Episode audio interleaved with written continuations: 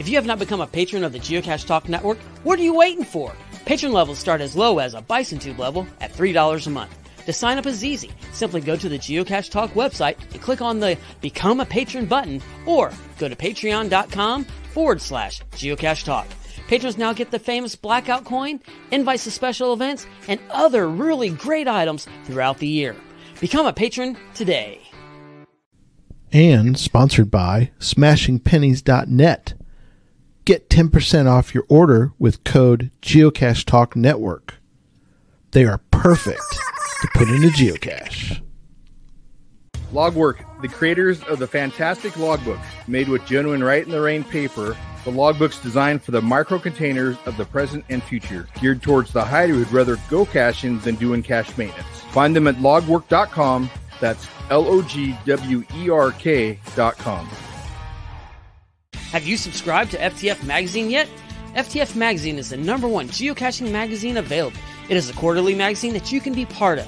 Submit your geocaching milestones and adventures to be published. F T F Magazine is also interactive with puzzles to solve and the hunt to find Spartacus. If you can solve the puzzle or find Spartacus, then you will be entered in to win a special pack tag. Every new subscription, you will receive a special swag pack. Subscribing is easy. Just visit F T F's website, F T F geo dot com. Don't miss out and subscribe today. Welcome to Challenge Talk, part of the Geocache Talk Network.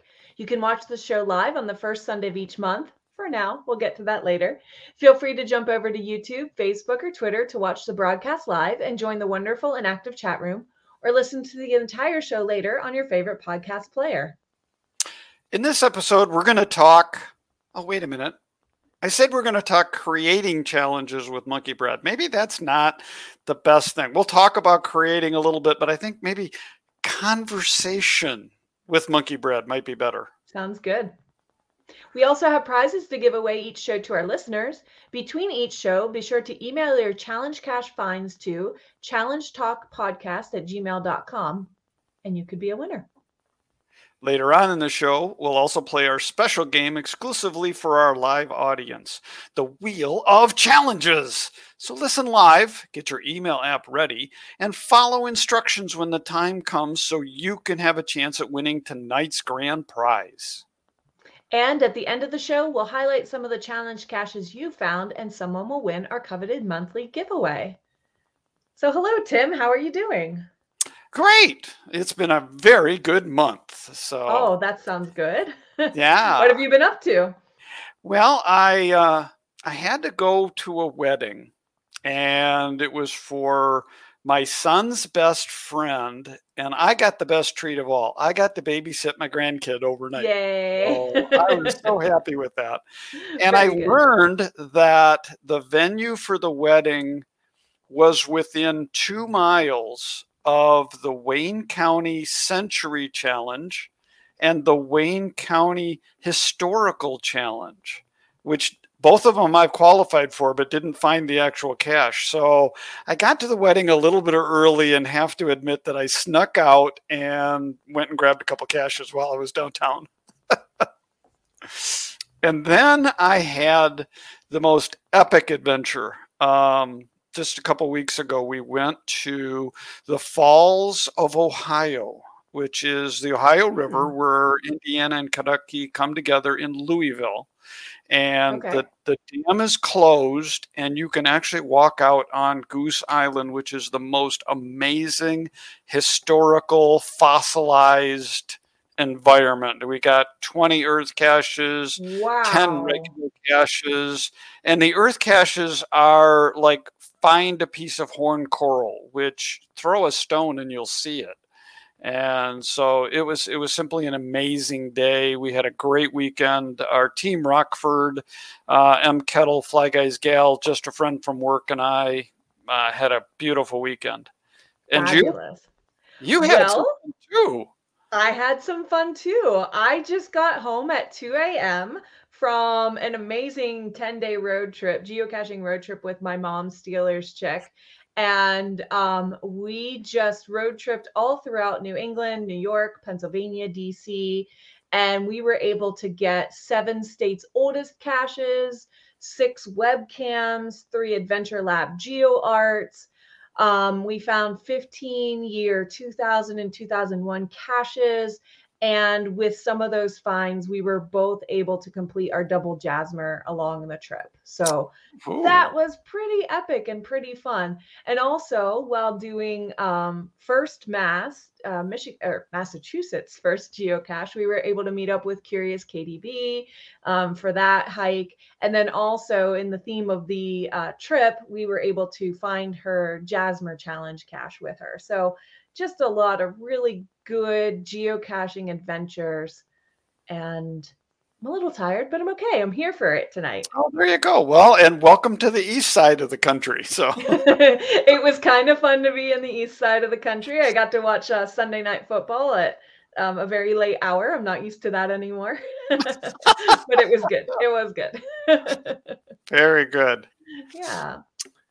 So in the news tonight, Um, we got a couple of things. Uh, number one, the Wheel of Challenges, the H Q Wheel of Challenges, that ends next week. That's very so soon. How very soon. And this is the last of the challenges for the Wheel of Challenges. So hopefully yeah. everyone has gone out and scored their points, or if not, you need to get there. Get going with that. Who knows what the next the next adventure will be. Right. That. And when they'll release it, we'll stay tuned and we'll talk about it here when it happens. Okay. And I don't know if anybody pays attention to our intro. I certainly I hope, hope they so. do. But we have some new sponsors. Yeah. So we have, if you noticed, we have uh, LogWerks and Smashing Pennies dot net. So check those out. And uh, we heard about Smashing Pennies on a recent show, and Um, I was on the road when I listened to the show, so I haven't had a chance to check it out yet, but I, I plan on doing that.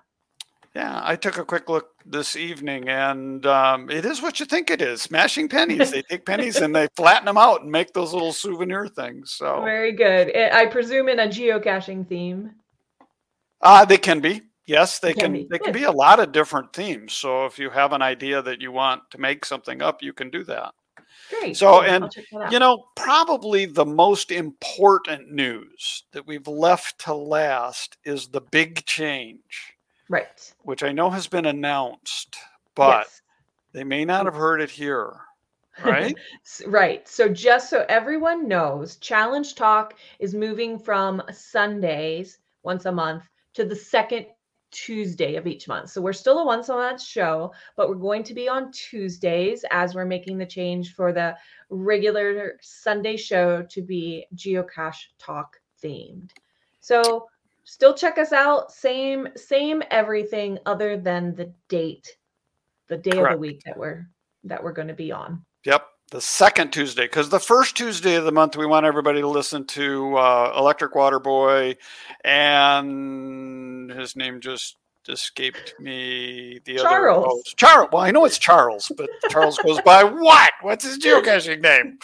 And um, oh, you're making me lose it too. All right, Charles. I know. There we go. I didn't want to say Charles on the air, but Charles and Tom. Uh, and Puzzle Talk on the first Tuesday of the month, and then we're on the second Tuesday of the month. Yeah. So, so I'm going to quickly go through our stat update because mm-hmm. I want to get to our guest as quickly Me as possible. Too. We've got someone in the green room waiting. I know. So this month we went up another two hundred seventeen challenges worldwide. And I think the biggest news is that the United States has now gone over sixteen thousand awesome. Challenges. So if you if you need a challenge, you can find it here. Pathfinder thirty-three, that's his name. Charles is Pathfinder thirty-three. Uh, thank you, Tom. Thank you. Tom, the, the co-host. Yep. Jay and L A came in with it first, but Tom. Oh, okay, gotcha. Tom brought it in there too. So thank you. Thank, thank you, thank you guys. So yeah, so let's bring in our guest. All right. There he is. Welcome, hey. Welcome, Monkey Brad. Thank you. Thank you for having me. Yeah, it's a pleasure to have you. So, you know, we've met and we've talked, but there might be someone in the audience that has never heard of you and doesn't know who you are. So well, for those, for that one or two persons that are out there, could you tell us about yourself, please? Uh, a little about me. Uh, as geocaching, I am Monkey Brad. Uh, started geocaching in two thousand three, April Fool's Day. So I've been doing this for a little bit over twenty years. Yeah, amazing. Uh, I had great fortune. I've been able to travel around quite a bit. And in two thousand nine, I was asked to come on board as a volunteer reviewer for geocaching dot com. And I reviewed for Tennessee for fourteen years now. I reviewed in Massachusetts for quite a while, and uh, still like fill in around if anybody needs any help anywhere. All right. Great. Cool. And we're all about challenges here on this show. And um, how do you feel about challenges as a reviewer? As a reviewer? Yeah. Mm, interesting. Um, as a reviewer, I hate them. Like, wait, wait, wait. We're not supposed to say that. Well, well I, I know. Okay. And, uh, you know, and obviously I'm not speaking for geocaching dot com. This is purely my opinion. As a reviewer, I like I'm, oh, it's, I it's my least favorite type of cache to review. Okay. But as a player, I love them and have all right, traveled all, all right. over so the we'll world. So we'll talk about both both of those things. Fair what do you enough. Like about challenge caches as a player? That well, as a player and as a reviewer, honestly, what I love about geocaching challenges is the way it challenges the community to get out and do something. There are so many caches, so many things that it never occurred to me to find every county in my state until that became a challenge. And it never occurred to me to fill out my Jasmer till I found out that there was a Jasper challenge. I wouldn't have done my Fizzy if there weren't a cache that I could find after I found the Fizzy challenge. So it has really informed a lot of my geocaching travels. And I have now become one of those guys who tries to find as many counties as possible whenever I travel. And I absolutely adore, um, particularly as you get farther in the game and you found several things and begin like, have to branch out a little bit more. It keeps the game interesting and new. It gives me new reasons to keep ge- geocaching. It gives me, you know, I can look at a thing and go like, okay, you know what? Yeah, I need to fill my Jasmer again. And I can do it on this trip. I've done it three times now. And I'm at some point, I'll be gone to Sweden purely right. because there is a challenge that, you know, that it's the Jasmer challenge and you can only do four. So I've got three. I got to have the last one. Exactly. And it's the same thing with any kind of thing that when I get out there, when I look at my fizzy grid, I'm like, oh, hey, there's this one I can jump. It's only an extra two hours on the trip. Exactly. But I can pick that up and I can do another ring on my on my fizzy. So, yeah, it's a, that, and that's a jump for myself only. But the way that it will take people and have them step outside of their comfort zones. And maybe it never occurred to you to do a scuba cache till you saw a scuba challenge. Um, you know, there's different kinds of things. I'm just any wild example there. But there may be this one challenge that pops up and you look at that and you go like, I didn't even know that was a thing. Oh, now I've got to go do that thing. And anything that gets people out doing more geocaching, I am for.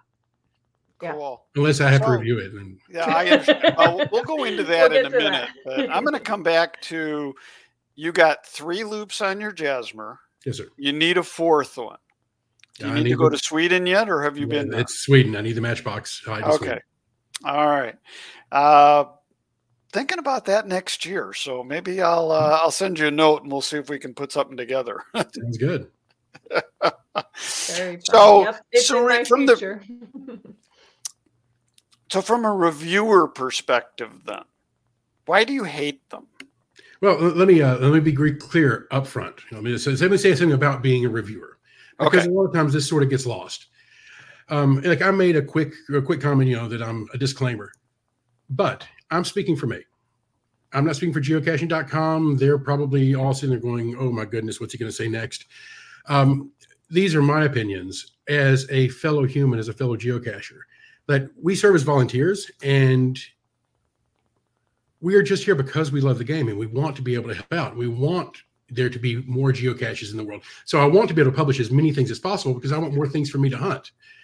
But, you know, I'm also, in being human, I have opinions about things. And that's one of the things that is, uh, you know, kind of challenging sometimes, like, is to keep that level of impartiality, that just because I don't think I would like this cache, that doesn't mean that cache shouldn't be in the world. Mm-hmm. As long as that cache meets the guidelines, then that cache should be in the world.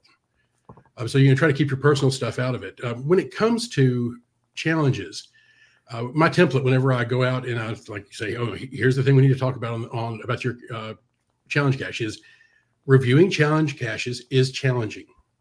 Okay. But there's a little bit more um, subjectivity in it. Uh, you know, so if you place a cache and it is five hundred twenty feet away from another cache, then that puts up a big red flag. I'm like, well, it needs to be five twenty-eight, move it seven feet. You know, these things, those are easy things. Uh, there are lots of guidelines that are very clear. the challenge guidelines are a little more open to interpretation sometimes. Right. And it and, and they change. Uh, and that's a thing that is very important. Uh, the guidelines change over over time. Uh, I started playing in two thousand three. The guidelines were very different then than they are now. There are all kinds of things that were not permissible then that are permissible now. There are things that were permissible then that were not. There are things that have been permissible and are no longer in between. I mean, there yeah. things change. And like anything else, I got really excited when I first started caching. And I learned the guidelines backwards and forwards. And three or four years later, like they made some changes, and I learned the ones that affected me. And another couple of years, I'm like, oh, what do you mean they can't do that? We've been able to do that forever. Like, oh, you mean there was another change? So as a reviewer, I end up reading the guidelines way more than the average cacher because I am double checking them all the time to make sure that the information that I'm giving to our fellow cachers is up to date and current and not something that's stuck in my head from twenty thirteen. And a lot of the challenge uh, guidelines, you know, we had the moratorium with twenty sixteen-ish, right.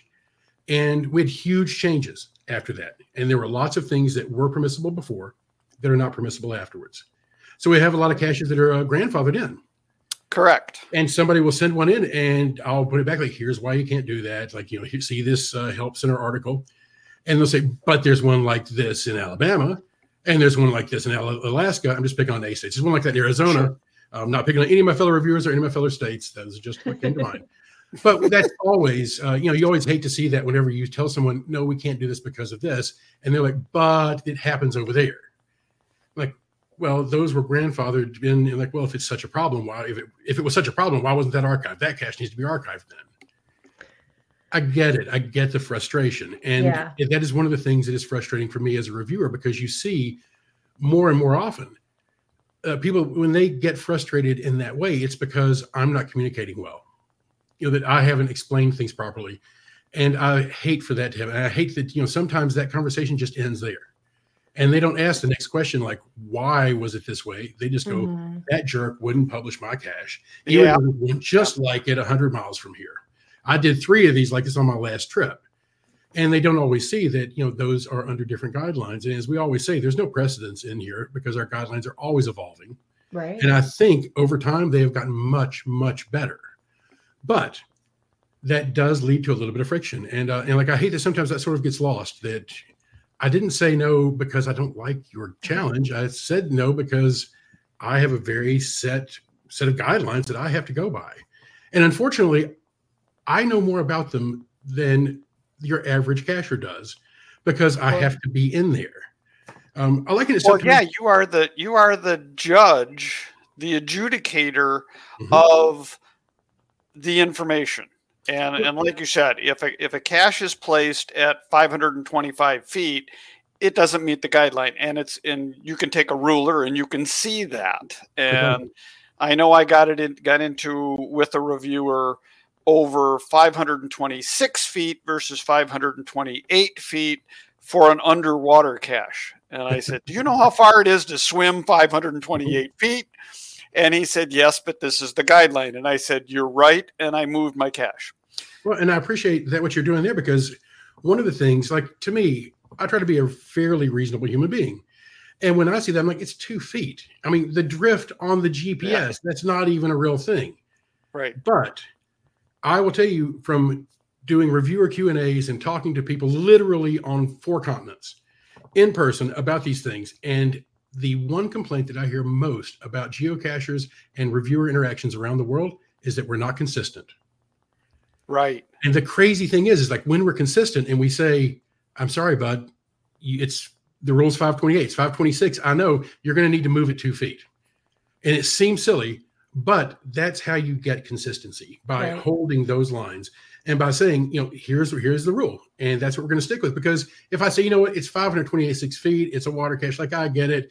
You know what, that's fine. Then the next guy's like, you know, you did your his at five twenty-six. I, all I need is five twenty. It's eight feet. It's within the realm of distance. So um, that is one of the more frustrating parts, honestly, is to be able, not to be able to be feel like I'm forced sometimes to say no to things. And to take an opinion that I know is nitpicky and ridiculous on some level. However, ultimately, you know, we are we are a game of guidelines. Like, we're a nation of laws. You know, either the laws matter or they don't. The guidelines matter or they don't. And if you want consistency from the reviewer corps, then we all need to be doing the same thing. And Absolutely. If some of us are saying, you know, that two feet's fine and others aren't, then that's where we get that perception of inconsistency. And you brought right. up a, a nice point earlier that I was, I mean, you said we were a judge, and that really is a lot of how, particularly with uh, challenge caches. So a judge or a lawyer, you know the law. Yep. You can look at things and you know, like, okay, I can read the law and the law says this. But the reason that you hire a lawyer and the reason that you have a judge looking things over is that the judge knows not just that law, but how it's been interpreted in the past.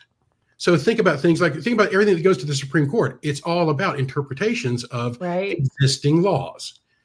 One of the things that we do have access to from the reviewer side, and they're always like bringing us up to date and giving us new information. A lot of times, like, let's say that you have one of those, uh, let's say we have a challenge on a review, uh, on a uh, challenge cache review. And you, H, uh, H Q decides either they are going to allow that to be published or they're not.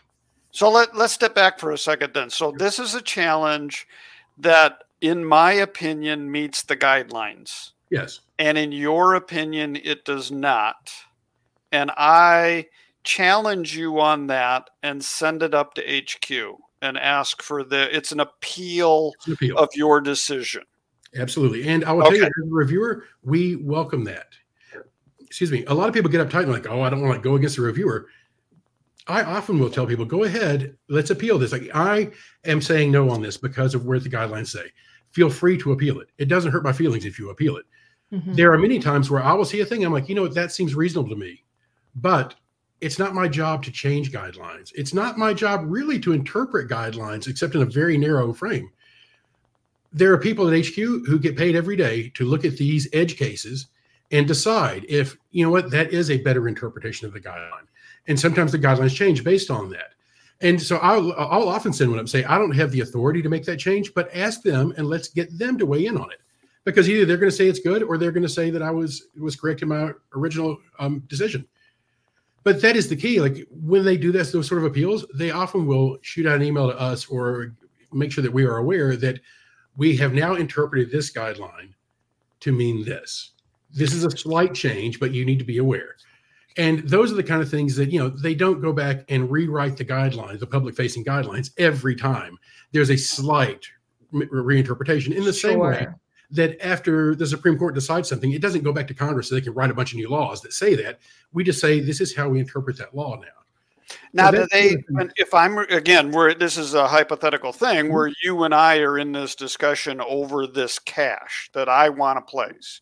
And H Q has has said, yes, we agree with you as the cache owner. We feel that you can place this. So they're going to write up their reasoning for it. They send it to you or they send it out to all of the reviewers? That uh, th- different things happen at different times. Uh, generally, if there is an appeal where I'm directly involved, of course, they will let me know what their interpretation was because it's going to come back to me for me to publish the cache generally. Mm-hmm. Oh, okay. Mm-hmm. Right.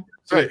Um, but then if it is, you know, if it's something that changes the way we've interpreted things in the past or something, that's just like we get newsletters. Uh, we have different ways we communicate with each other. We ask each other's opinions all the time. We ask our team at H Q to, you know, like, back us up and let us know where we should go with things. So that is often, if there's something that changes, that makes a significant change, they'll just shoot that out to everybody or they'll discuss it in one of our meetings to make sure that we're all aware that this is how we're approaching this going forward. Okay, think about Great. that. We have got literally hundreds of other reviewers around the world, and managing it. They're managing a team of volunteers. So I do this in my time. Right. I don't. I don't punch a clock. No one else does either worldwide. So finding times when they can get everyone together and can get everything out. It's. It is certainly a challenge for them to disseminate that information, even amongst us, where we all want to know. I mean, no, think about that for yourselves. Right. Think about how many times you get an email from your head office and it runs down here are like fifteen things and you look at it and you go like, yeah, okay, yeah, gotcha. And it goes in and out. I absolutely miss out on the nuance of things sometimes. I will, you know, I'm scrolling through my phone and I accidentally delete the email. I never saw that email existed. And then when I'm reviewing something later on, I'll go look and I'm like, oh, that one's fine and I'll publish it. And within moments, a fellow geocacher somewhere will say, "You, that's against the new guidelines." I'm like, well, what, what, what, where? And then we have to go back and fix that, uh, or not fix that, depending on the case. And everything's on a case by case basis. I, one of the wonderful things about um, being a reviewer and having this great team that supports us from H Q and having this great community of reviewers who all support each other. And we ask each other questions on a regular basis and uh, and ignore each other sometimes on that same basis. Um, but we're all in it for friends. But the the whole point is that we're all trying to get toward the same thing. We're all aiming for consistency, and we all want there to be more geocaches in the world and more interesting geocaches in the world. So if there is an interesting challenge, we want to do that. It is not unusual at all for a really cool challenge to pop up and or something that causes a lot of discussion, and that we'll just like text or email each other and go, hey, look what's in my queue right now. This is, look what I'm working on. I'm like, wow, I've never seen that. Like, what are you going to do with that? He's like, I, I hope you do. But it, it spurs conversation amongst us, and we figure out, and I I haven't stolen anybody's challenge ideas yet, but boy, I've been sorely tempted whenever I see one of those. Oh, that's really good. I want that. A little piece of that. That's well, we're great. Now keeping a list of really cool challenges. So when you run across one or two, go ahead and email me and let me know what they are. Oh, I wish I could. We love them. Yeah. And uh, Lori Sebeck Tribe did ask that. Do you reach out to reviewers for their opinions? Oh, absolutely. All the time. Um, and like anything else, like imagine us as we're a large, we're a global work group. And there are reviewers that I have not met in person or online, but I've met a bunch of folks. Uh, we all try to get together whenever we're in the same areas, and we meet online very regularly. So it's a it's it's always nice to get a fresh perspective on things, and it is very easy to get very kind of locked into like, this is how I do things. And I love whenever I'm talking to somebody else and they talk about like the way they do something. Like, what do you mean? That could work for me. Like this yeah. for a decade. Yeah. And, you know, I heard you say, and I, I absolutely hear this consistently from various reviewers at various points in time. You guys want to publish caches. You want to the, the community to have more and to do more and more fun. Whatever words you want to put to it, that is the goal of reviewers. Well, and, and I'm lazy. Stop people. So there's that. Yeah, it's easy to hit that publish button. It, publish. it absolutely publish. is, and that that is a re- that's a real point. That, uh, and one of the things about challenges, because challenges, I know I'm going to have to go like dig in and do a little extra reading and make sure I get it right. That one of the things you can do when you're submitting caches, like when you go in there, they'll use those reviewer notes. And as much as I appreciate people telling me like, hey, you're doing a great job, have a nice day, I love that. What I really love is this cache is placed in Murray County Park with permission of this director. It's this kind of container. It's hidden in this way. So we have all that's there. Getting all of that sort of information around it. So when I look at it, I can go, okay, I see on the map which park it's in. I know what their policy is. I know the name of the director. When I look down at the bottom, I'm like, okay, we've got all that stuff. And here's the contact info of the director. Here's a copy of the permit that they gave them.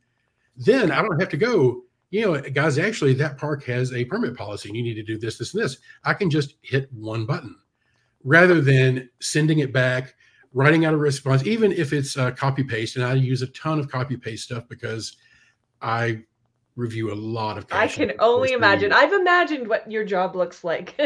So yeah, that's one of the things. Well, and I've imagined it many times and gotten it wrong in talking to uh, my reviewer up here, the local reviewer. Um, I'm sure you know Alanite uh, oh, yeah, and, okay. and Ken. And uh, we think he's fabulous. In fact, all the Michigan reviewers are fabulous. But, mm-hmm. um, you know, in talking to him at one point about the workload, it's like, I can't imagine. It's a full-time job and, and you make so much. I mean, headquarters could double your pay and it still wouldn't be enough. What would I do with two t-shirts a year? That's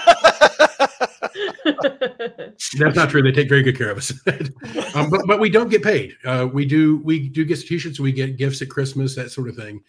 Um, but what they really do is they give us support, and that's what really matters, because there is not a reviewer out there who didn't come to that job because they love the game. I mean, that is, we okay. all, we love the game as players and got into a position where this is an opportunity to give back. And if it weren't for giving back to the community, I absolutely would not be doing this, because it does take a significant amount of time. Yeah.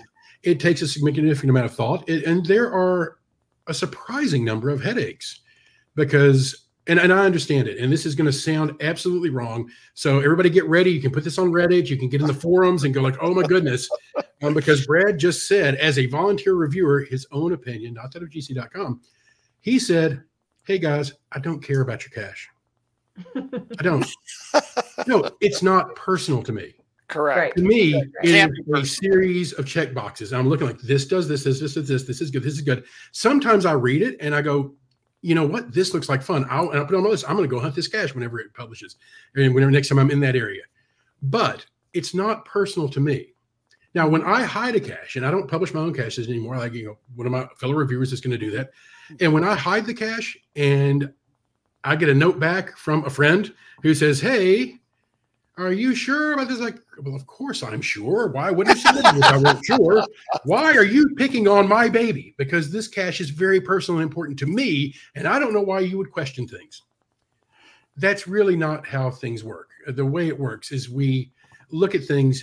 It really is. We're and we are really trying to call balls and strikes.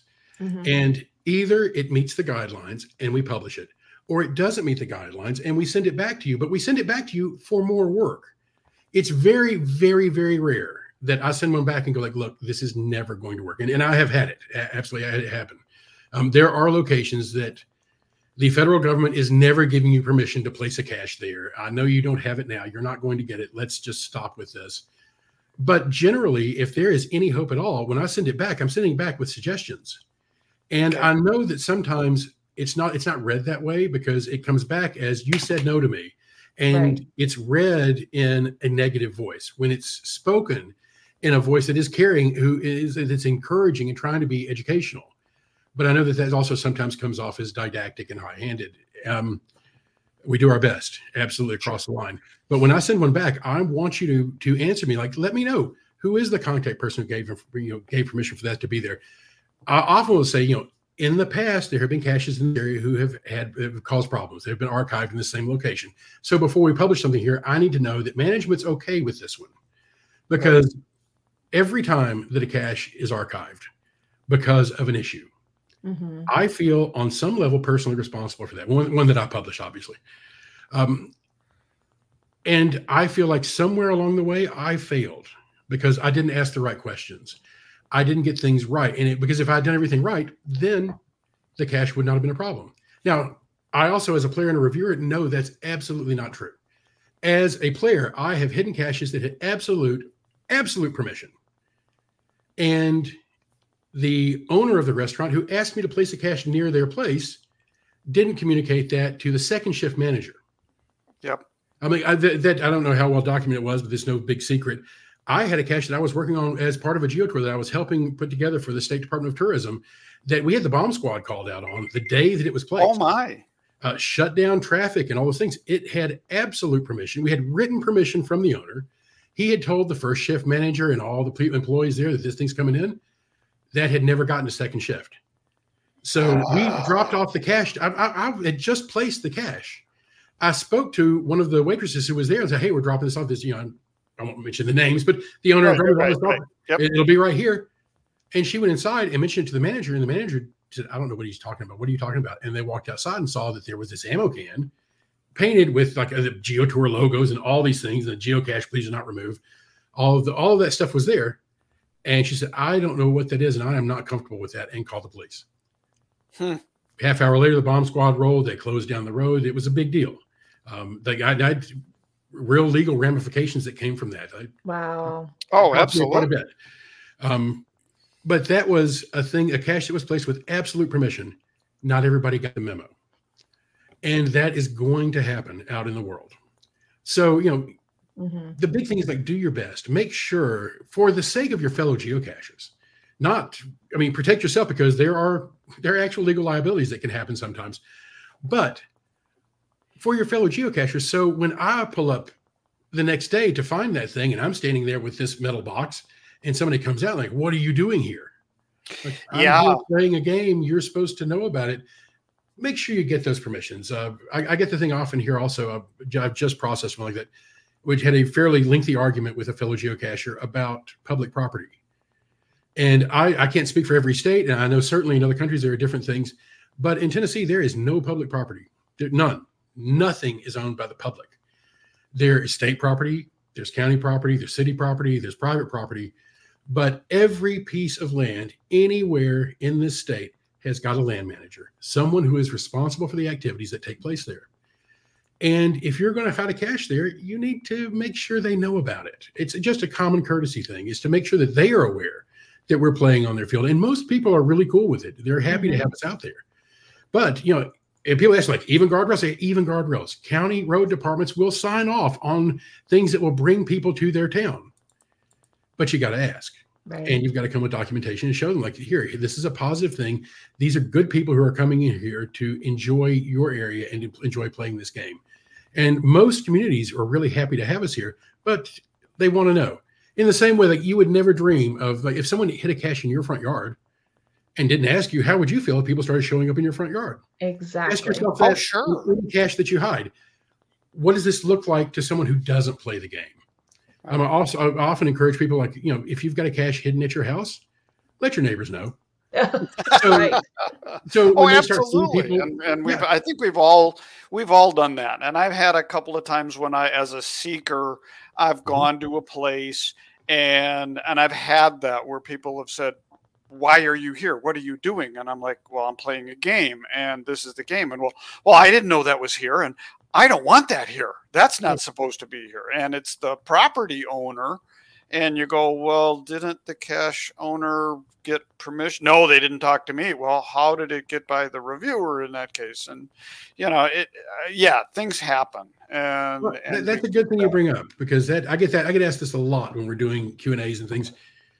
How did it get by the reviewer? And that's, that's a very valid question. And I'll tell you, it's an easy one. Um, a lot of times it didn't. A lot of times I asked about it. And or that we asked about it, and we were told, yes, we got in. Here's the name, and here's the phone number, and all that. And oftentimes it has happened where, yes, and they did get permission, but they got permission from the kid who lives there, not the parent. Right. I imagine how things happen. And other times, I want to remind everyone that when you submit a cache, you know, we all just like click those little check boxes on everything. And when you click the checkbox to submit the cache, you click to a thing that says, I have received adequate permission for this geocache placement. And I know you go way back in the day, they're like, you know, if you can throw a Frisbee there, you can hide a cache there. Like, no, you can't, because you take your Frisbee with you and other people don't come find your Frisbee. Mm-hmm. And it is important in our relationship with land managers that we protect the sport. And that's Correct. What it really comes down to. Like all yeah. of these guidelines comes down to helping protect the sport so it can grow. And positive image. You endanger the game by not respecting landowners' permission, their property, and their rights. Right. They're, well, they're, and, they're, and I've usually explained that, you know, this is a game. This is what's supposed to happen. Mm-hmm. I understand. I'm going to report this on your behalf because we do want to have, you know, a positive relationship. And one was down in Florida, and, and I didn't know the C O, but I reported to the reviewer to said, you know, this is the park. This is where it's at. I don't know the C O. Can you? And she w- and she got back to me right away and said, oh, yeah, we'll take care of that right away. And it was an area where um, it was a part of the park that was closed off. They knew about geocaching, didn't know there was a geocache in that particular area. And they had had a problem with snakes. Mm-hmm. Poisonous wow. snakes. Yep. And my wife looked at me and she goes, why were we there? And I'm like, because I didn't know. And they asked us why we were back there. Didn't we read the sign? And we said, what sign? And then they pulled the sign out of their little cart that said, oh, the one we had in the paint shop getting repainted. That says, don't, don't go here. I mean, we had a laugh and it was, it was all good and all fun. But by the same token, I knew they didn't want it there any longer. And so right. I could, I could report it in. Well, it often is like that. It's like a comedy of errors. Yeah. And in that case, it's very possible that a prior ranger, I mean, think about it. We've got caches yeah, in the right. wild that were hidden twenty plus years ago. Yep. That I've got, I, I have personal caches hidden that I recently archived one because I realized that the person I got permission from had passed away like five years ago. Oh. And the property has changed hands. It just didn't occur to me. Like I like I knew they right. had passed, but I wasn't connecting that with the fact that I had a piece of a geocache that was on a piece of property that he had. Yeah.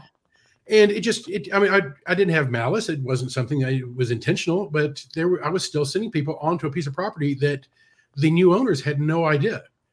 And right. rather than going and meeting the new owners, I'm like, let me just archive this and I'll go in one more time and pick it up and take it out. It, it had a good life.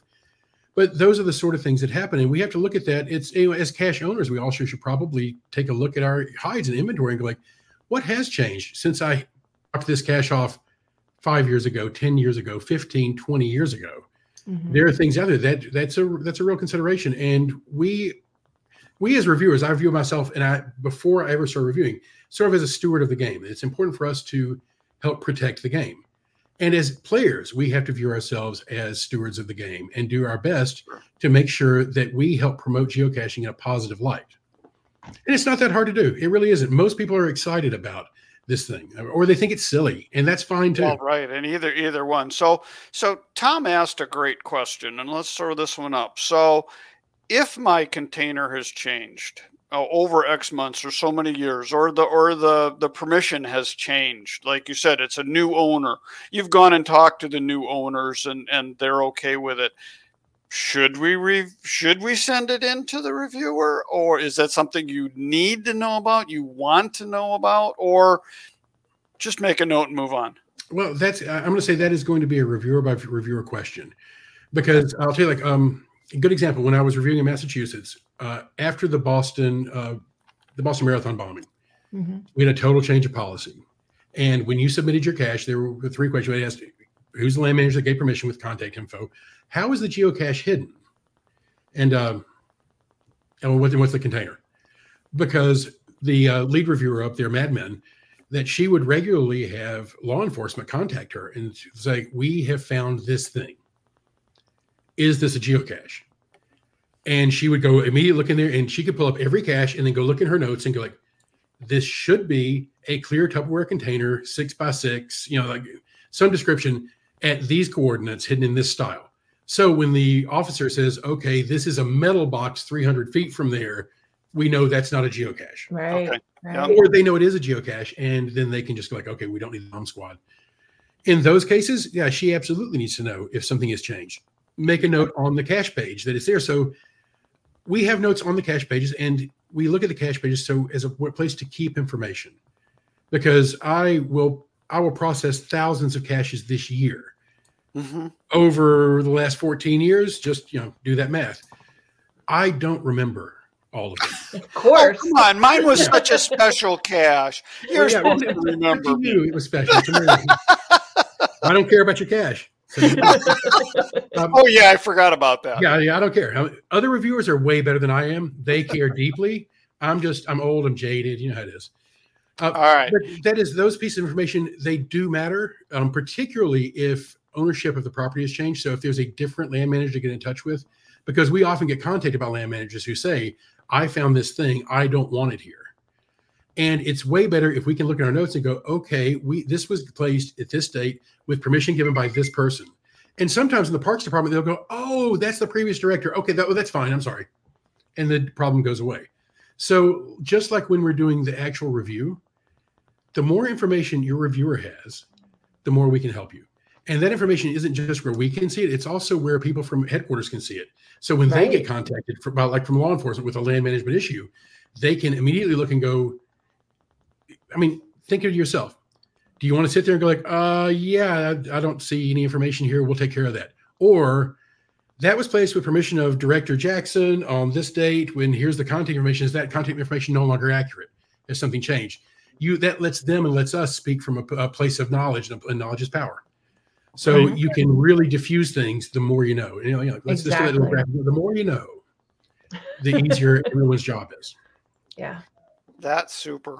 Now I know that I have seen you a number of times at Geo Woodstocks. You seem to like and enjoy going to Geo Woodstocks. How many Geo Woodstocks have you attended? All but the first one. Oh. oh wow! Well, and, and here's the great thing: I helped on the first one. Um, you did. I, I, well, you Joe G P S, who started Geo Woodstock, was also a reviewer. He's T N Casher reviewer. He is the person who recruited me to be a reviewer in the first place. He was a dear, dear friend, and I'm going to try not to choke up because I will get choked up talking about Joe always. Okay. But he took me under his wing as a geocacher. There is no way that I would have continued caching beyond a year or so if Joe hadn't made the game interesting for me. If oh, he hadn't like brought us into his family. And I had dinner with Joe's brother Thursday night. Uh, Joe and I used to have dinner. There was a whole group of us. We had dinner from two thousand three. We have eaten dinner together more Thursday nights than not, like nearly every Thursday night for twenty plus years. we yeah. have sat down and talked about caching, and we started out as cachers, and then we became friends, wow. and we've become family. Uh, one of the folks I had dinner with, Sal, Sal Powell, give Sal Powell a sh- shout out tonight. Sal Powell, I had dinner with her Thursday night. Sal Powell was the first person, not blood related to me, who walked in the room after my son was born. First person to hold wow. him who didn't have that blood in her veins. And we have so many dear, dear friends who are like family to us now that we met through geocaching. And Joe was one of the first who like really brought us together.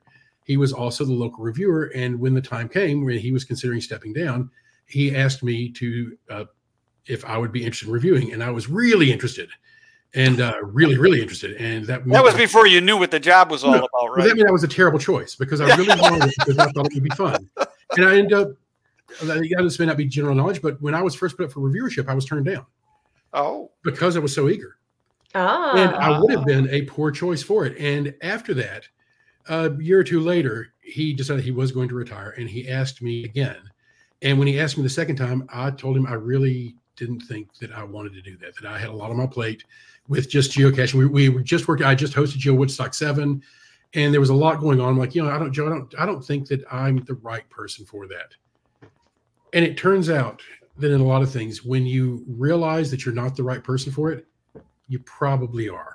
Yeah. Because yep. I was approaching it then at, with more respect, with as a job, as, as a job to be done, as service to the community, where before, if I'm honest, in my head, that was like, oh, that's another thing I can do. That'll be another geocaching feather in my hat. I'll be a reviewer, which is the wrong reason to do it. Right. And when I came back to it, it was absolutely, you know, spirit of servitude. Like, and I consider this a service to the community, and I try to do the best I can with it. And I am very proud that he tapped me to do this. I'm very proud that I've been accepted and been brought into the community and been allowed to stay in this community for so long. But my connection with Geo Woodstock was that Joe and I were friends. And I was not reviewing at all at this time. I was just hanging out with him. He said he was putting together this event. So my wife and I helped like with some of the planning and stuff and just, you know, just chatting and stuff. We didn't do any real work. And we had scheduled, we'd been married a few months. We were not able to take our honeymoon when we first got married because of work things for me. So we were scheduled, our, our honeymoon was the same week as Geo Woodstock one. Oh. We were in Ireland. And I asked Joe, like, you know, should we like rework our schedule and stuff? Because like, I, mean, I hate to miss your big thing. He's like, dude, it's not that big a deal. So we skipped Geo Woodstock one to go on our honeymoon. You know. Okay. Classic uh, word. I guess you're excused in that, and your wife probably would do that too. But I have perfect attendance ever since, and uh, and I work with the committee now, and we work to uh, make sure that Geo Woodstock continues, and that we find new hosts and move things around the country. Um, yeah, I, I work heavily with Geo Woodstock every year. Cool, but good to know. Where is your next public appearance? Where will we? What's what's your next event? Uh, that'll be Going Caching in Rome, Georgia. Oh, next week. Next week. I'll be next headed down there, Rome. Right. And and yes, and, and it will be a very public appearance. You'll, it'll be hard. Well, and I know uh, our chat room doesn't know this, but you know that you're not looking over the chat. But I do have to say that the overwhelmingly people have thanked you for your honesty. And thank you for the information that you have provided to the community. And so definitely want to uh, pass that along to you because I do appreciate it. And then, you know, we got to chat a little bit at Going Caching in Memphis, and, and it's probably too late to go into all of the fun that we had and the trouble you got into helping us out reviewing some of those challenges that we wanted to put out. Like I said, I'm human and I make mistakes, and I made a number of, I learned a lot about challenges, the new challenge cache, uh, some of the new guidelines. You're welcome. During that, because I, I made, I made a couple of big, like fundamental errors, and, and don't worry, I heard about it quickly. Um, but it, uh, and, and that was, that was an interesting situation where I had made a mistake and trying to figure out what is the right thing, because the group shouldn't be punished for my mistake. The fellow cacher shouldn't be punished for my mistake, but I made a mistake, and I couldn't continue making the same mistake. Right um, after right. after I was aware that I had messed up. Sure, sure, and we appreciate that. Let's let people know about that, like what that issue really was, because that like sure. that gets nebulous, and that's some of the problem with some of the, like the reviewers talking code, and we're talking in code here. So let's they break it down. Right, we are, yes, and, and that's because we was yeah, yeah, I was on the back side of this, and so well, that, yeah, uh, I was. Yep, go ahead. the thing that I missed out on, and it was a change, and the change had been since twenty sixteen. And we all know that in order to place a challenge cache, that you have to qualify for the challenge. That's that's been a rule for a long time now, since twenty sixteen. I did not realize that that counted for like cache event uh, owners and um, let's say sock puppets. That sure. Even if the person who owned the sock puppet had qualified, or if the event owners had qualified, it has to be the actual account that qualifies for the cache is the one that can be published. We are not supposed to publish caches for an event cache or an event owner or for a sock puppet unless it is actually the account that submitted the cache qualifies for the cache. It doesn't matter how many people on the team qualify. If the event, if unless the event account has gone out and qualified, it should not be published. And that was on me. I messed that up. And when halfway through the week, I had to go, oh, guys, I messed up and we can't do this anymore. I can understand the frustration that that creates because, you know. Well, it was it for from from our perspective. I mean, obviously, well, or not obviously, there was a team putting the caches together, and a lot of the the ideas for the challenges came from me, and someone else was doing the cache pages, and someone else was doing the cache placement. Mm-hmm. And it was being the event host was the the placer, which makes and, perfect sense because it oh, makes sure. it easier for people doing the event to find it. Right. But this is that's where you have one of those guidelines where I understand yeah. the how and why, but here's what it says. Correct. Correct. And and we did that. And we made sure that someone on the team qualified for that cache before we even tried to publish it. Because we knew it was we knew that was one of the guidelines that you had to pre-qualify in order to publish it. And so so we knew that. And then when it changed, it was like we're scratching our head going, wait a minute, something changed. We don't know what changed. And I don't know whether David got a note from you or not, but I know Dee contacted you and, and we straightened it all out afterwards. So um, I greatly appreciate that. Um, oh, yeah, I could. Yeah, maybe Merlin could have published it. And then, it, But no, you can't even do that because if I publish the cache, it has to stay in my name because if I adopt it to a sock puppet, the sock puppet doesn't qualify and that kicks it out. Right. So then it has to, it should be archived. In that case. Yeah, yeah, on challenge caches. Yeah. Yeah. So I want to ask another question that K C eleven, and I know we're running long, but I got want this one more in because it is a good question. And that, who decides how many reviewers for an area? Do you have any insight into that? And Uh, I do. You know I, really, yeah, you... I don't want to say anything that I shouldn't say. Uh, right. I know that generally, the uh, it's it's on us because we have the workload. So if in Tennessee I'm getting more and more caches, and it's like the workload has just gotten to where I don't have enough time to be able to properly serve, then maybe I need someone else to come on and help. Uh, and I cannot think of an instance where we have, as reviewers, where we've said, I need more help. And H Q's been like, no, no, you guys are fine. Work harder. Because that's not what it's about. They, I mean, one of our number one rules is like, you do this as long as it's fun. Right. That, that's right. From the top down. That's from okay. right, on, right on down. If you're not having fun doing this, go do something else, man. We appreciate your service. You know, move on. We'll, we'll find space. Um, and anytime that I've asked for help, we've absolutely, they've been like, yeah, let's be supportive. Let's do things. Uh, So there's not really like there's not like a great counsel that goes like, well, I think that three is the proper number because you can't look at geography. It really comes down to workload. And right. when the workload's coming in, uh, we have a great relationship here in Tennessee because Gil and I work on sort of opposite schedules. So like I'm doing stuff during the day. He's doing stuff over there. I have balloons. Um, I don't know how that happened. It's a party. But uh, yeah, so we have things there. If we find that we're suddenly like, we have had times that the reason that I started re- reviewing in Massachusetts is that Mad Men had a new position and that she was having difficulty being there, reviewing as much as she wanted to. So she asked if I could step in for a little while. That turned into like six years or something. But, uh, and then we finally brought somebody else on to help alleviate some of that stress. And we've absolutely had people retire and go like, you know, we're not really have, we don't have too many caches to deal with right now. So we won't replace them. We'll bring somebody on when we need them. It really is about putting together a good team. And even when we're like, if I get really strapped, Uh, we all help each other too. So you may see suddenly that a reviewer out of Alabama or a reviewer out of Arkansas is suddenly publishing caches in Tennessee. Like, we try to be really good about not stepping over our lines unless we're asked in, but we always are there to support one another. So for the well, short-term thing, you, like, I'll go to Massachusetts for a little bit. Yeah, but if you if you felt you were overwhelmed, overworked, you would reach out to H Q and say, hey, I need some help. And H Q would then come back to you and say, we agree. Do you have any suggestions? Do you have anybody in mind? And then we okay. would go through. And, and then in you can cases, we're going to look through and find someone that we think has the right um, the right persona. Right, uh, right. And then you, and you'll take that name, put it up to H Q, H Q vets it, checks uh, whatever they have to do, makes the formal invitation or whatever. They vet it, and their fellow and other reviewers vet. Oh, okay. Yeah, we, we all that always it's it, it is if you're you're joining a global team, and we want feedback from everybody around the globe. Who, so you can find out that, like, you know, hey, that guy's really cool. Last month I told him no on this, and he lost his stuff.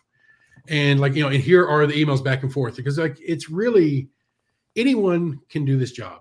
Anyone can learn the guidelines and apply them. That's easy. Applying them consistently, judiciously, and fairly. And, like, the more important thing is, like, is making sure that it goes beyond being fair. It's making sure that, um, oh, I'm, I've lost the term. Is it judicious? Is the is the right way to go there? The idea that we want to make sure that everyone gets treated equally, everyone has equal opportunity, and that's the thing that you want to you want to apply things consistently across the board. And to be honest, um, a thick skin goes a long way, because it is amazing some of the things that people will say to uh, to someone they've never met on the internet, which is what it boils down to for a reviewer. And okay. I understand that they care deeply about their cache. I clearly don't care. So they want to make sure that I'm going to care, or I'm going to know. And boy, like, I love some of the things. Like, I'm, I'm a glorified civil. I'm not even a real civil servant. You're a volunteer doing a job nobody yeah. else would take. Well, if you got if you got paid to do this, maybe you could be worth the abuse. But precisely. Uh, oh, and the, the great thing is that, like, and I looked at your account. You've never even found a cache. How can you tell me my cache isn't ready? Like, right. Yeah. Oh, yeah. I know that. All right. Well, Brad, thank you. Um, we are we are running way long tonight, but uh, but it was a very good conversation. The, I, I appreciate. Yeah, that. The so, chat is very appreciative, and and you yeah. know, again, we hear it so many times from so many. It's about the community, and mm-hmm. like you said, serving the community, having a valuable community. When people join geocaching, they're not just joining a a treasure hunt. Yeah, it's yeah. not just an app; right. it's a community. Yeah, yeah, yeah. Yeah, and I have so many community, friends around the world now. Yeah, absolutely. And the key to having a great community is communication. Right. So just like we're talking here, and we're talking exactly. to all of you out there in internet land, we're going there, like right here, it's going one way. But, you know, when you see me at an event, come over and talk. Let's talk about things. Whenever your reviewer sends you a note back, if you don't understand, ask a question. That's what we're here for. We are here to help you get caches published. You know, so, you know, like, so help me help you. help you help me you know you know how it goes. All right. Sounds well, let's great. See how this works. It is time for our Wheel of Challenges. Woo, our live game. That's right. That's and, right. Uh, I need to get over to the right spot for that. so oh, right. One live viewer each month will be selected to face off against the wheel to have a chance to win the grand prize, a one-year membership on Project G C. We do ask that you limit yourself to three wins. So to enter, get your email apps ready. Send an email with the subject containing Spin Me, followed by your geocaching username in brackets, and answer the following question that we'll put up here on the screen. The first verified user gets to go up against the wheel, and we'll check your profile live. So here you go. Email challenge talk podcast at gmail dot com and answer no, this question. In what state does Monkey Brad primarily review? I know right. this one though. I know, you know this I know, one. Right. Yeah. We know you know. That's why you mm-hmm. can't play. Oh. Yeah. All right. We're monitoring our email. Let's see who's going to answer correctly first.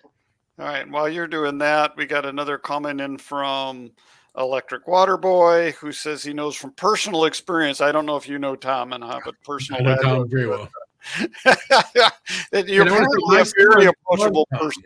My son Liam loves, loves, loves Tom because one of his best days ever, he had in Memphis at Cache Fest the year before because okay. Tom Tom hooked him up with a gadget cache class. Uh, ah. And he still has that gadget on his headboard at home. He's, uh, wow. And you know, if you can impress a thirteen-year-old boy, you've done something. So yes, he has. Yep. Yeah, t- yep. Tom Tom is a gentleman. I love him. All right. And we oh, do have our first correct answer. So T W H Ryder has answered correctly. Tennessee is the primary state. Am I correct, Brad? Uh, okay, good. Yes. I didn't yes, want to be like, I didn't want to be jet lagged and not answering that. questions wrong. I'm not going to see wrong. All right. All right. So good. I've got the wheel. Let's see. I can't click on the screen to win it. I got to click over here to get it. Let's see what we're going to get. We're going to get. We're going to get. Easy one. Easy one. Two and a piece of pie challenge. All right, All let's right. see what that challenge is about.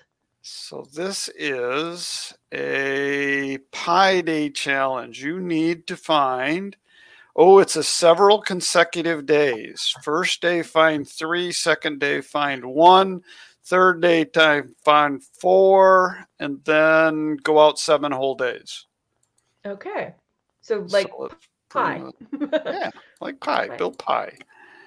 Take my name out, put in T W H Ryder, and uh-oh. Here's that failed to execute. We have an error, a script error. We have an error in the well, script. We haven't seen that before.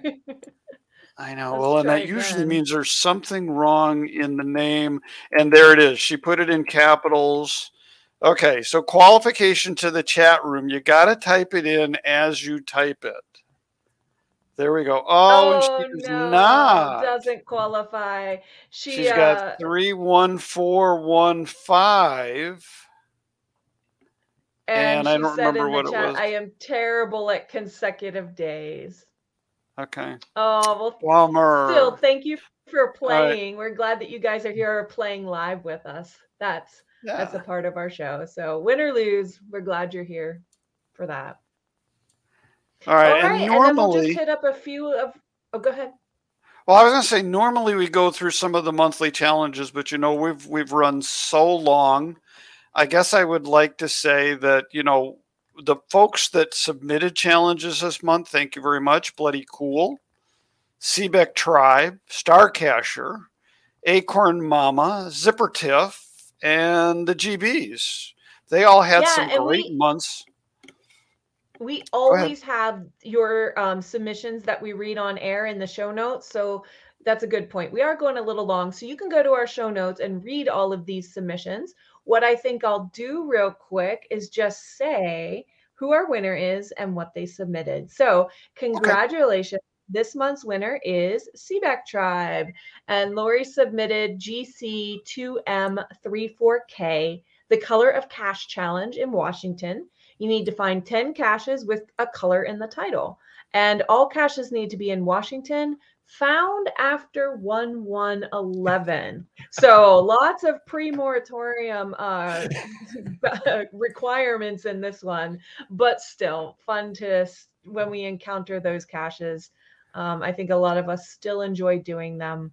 Mm-hmm. So thanks, Lori. Yeah, I think some of the pre-moratorium were really, they were really fun. And I think, you know, I, I guess... my personal perspective is, yeah, H Q has sucked out some of the fun, but they've also made it easier to see if you qualify. You don't have to go do all the bookkeeping. You don't have to do this. And and I'm sure from the re- reviewer perspective, it's better. I can see this one creating a lot of controversy because mm-hmm. the color has to be in the name of the cache title. Well, I found the Bluebird House cache. The color blue is in there, but that doesn't qualify. But it not not as a compound word, according, just, to yeah. cache according to this yeah. cache owner. But in two years from now, I'm gonna the bluebirds have moved out, and there's a cardinal. So now I, I'm gonna change the cache name to the redbird cache. All right, yes, there we go. Because someone else changed something on it. That's right. You, you guys remember, like I, I remember that the pre-moratorium stuff where I would go out and have a great caching trip, and then I would come home and literally feel like I had to do homework. I don't know how many challenges I yeah. had. That I was like, you know what? I am not going to sit here and find twenty-five GeoPets trackable tags that I have logged and document that. It's the fine's not worth it to me. Right. Like it, it felt like homework sometimes. Right. And that's right. And that's one of the cool things. Like I, I thought it was funny that both of these have popped up have been pre-moratorium. Right. The thing that we always have to remember, like, because I'm like, tomorrow somebody's going to come in and submit this in Tennessee. Like, hey, here's, I want to do that cool pie thing that was in the thing. I'm like, yeah, well, here's why we can't yeah, do that now. Can't do it I, now. I love that they grandfathered stuff and that we didn't lose those things, but there's a reason why. And there was a lot of thought that went into the new guidelines, and it does make it easier for us to get more challenges published, and we don't have to do homework. And I hate homework. Sure. I said, we had a local hider that I thought that like their whole point was to like, how much work can we make the hider do to verify their thing? Yeah. Yeah. Yeah. There was a cache that I had to, the same thing. I just, I submitted and said, I know I qualify. I can't prove it. If you question me, fine. You know, delete my log. It's good. So, all right.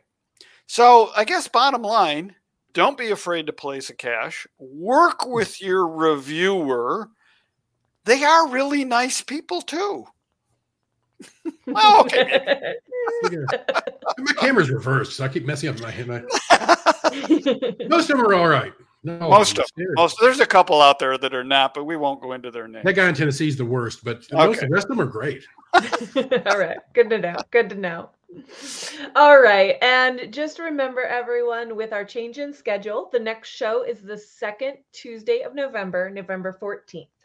And show notes will be posted shortly after the show airs in our um, video description in YouTube and your podcast player. Um, so you can catch up with things we talked about and see those submissions um, from our community this month. And we want to thank you all for watching, listening, commenting in the chat, um, being a patron of the show. This month's quote comes from professional basketball player and coach Becky Hammon. Says that I'm up for challenges. I'm up for being outside the box, making tough decisions and challenges. And I'm a little bit of an adrenaline junkie. So remember, it's not about the numbers.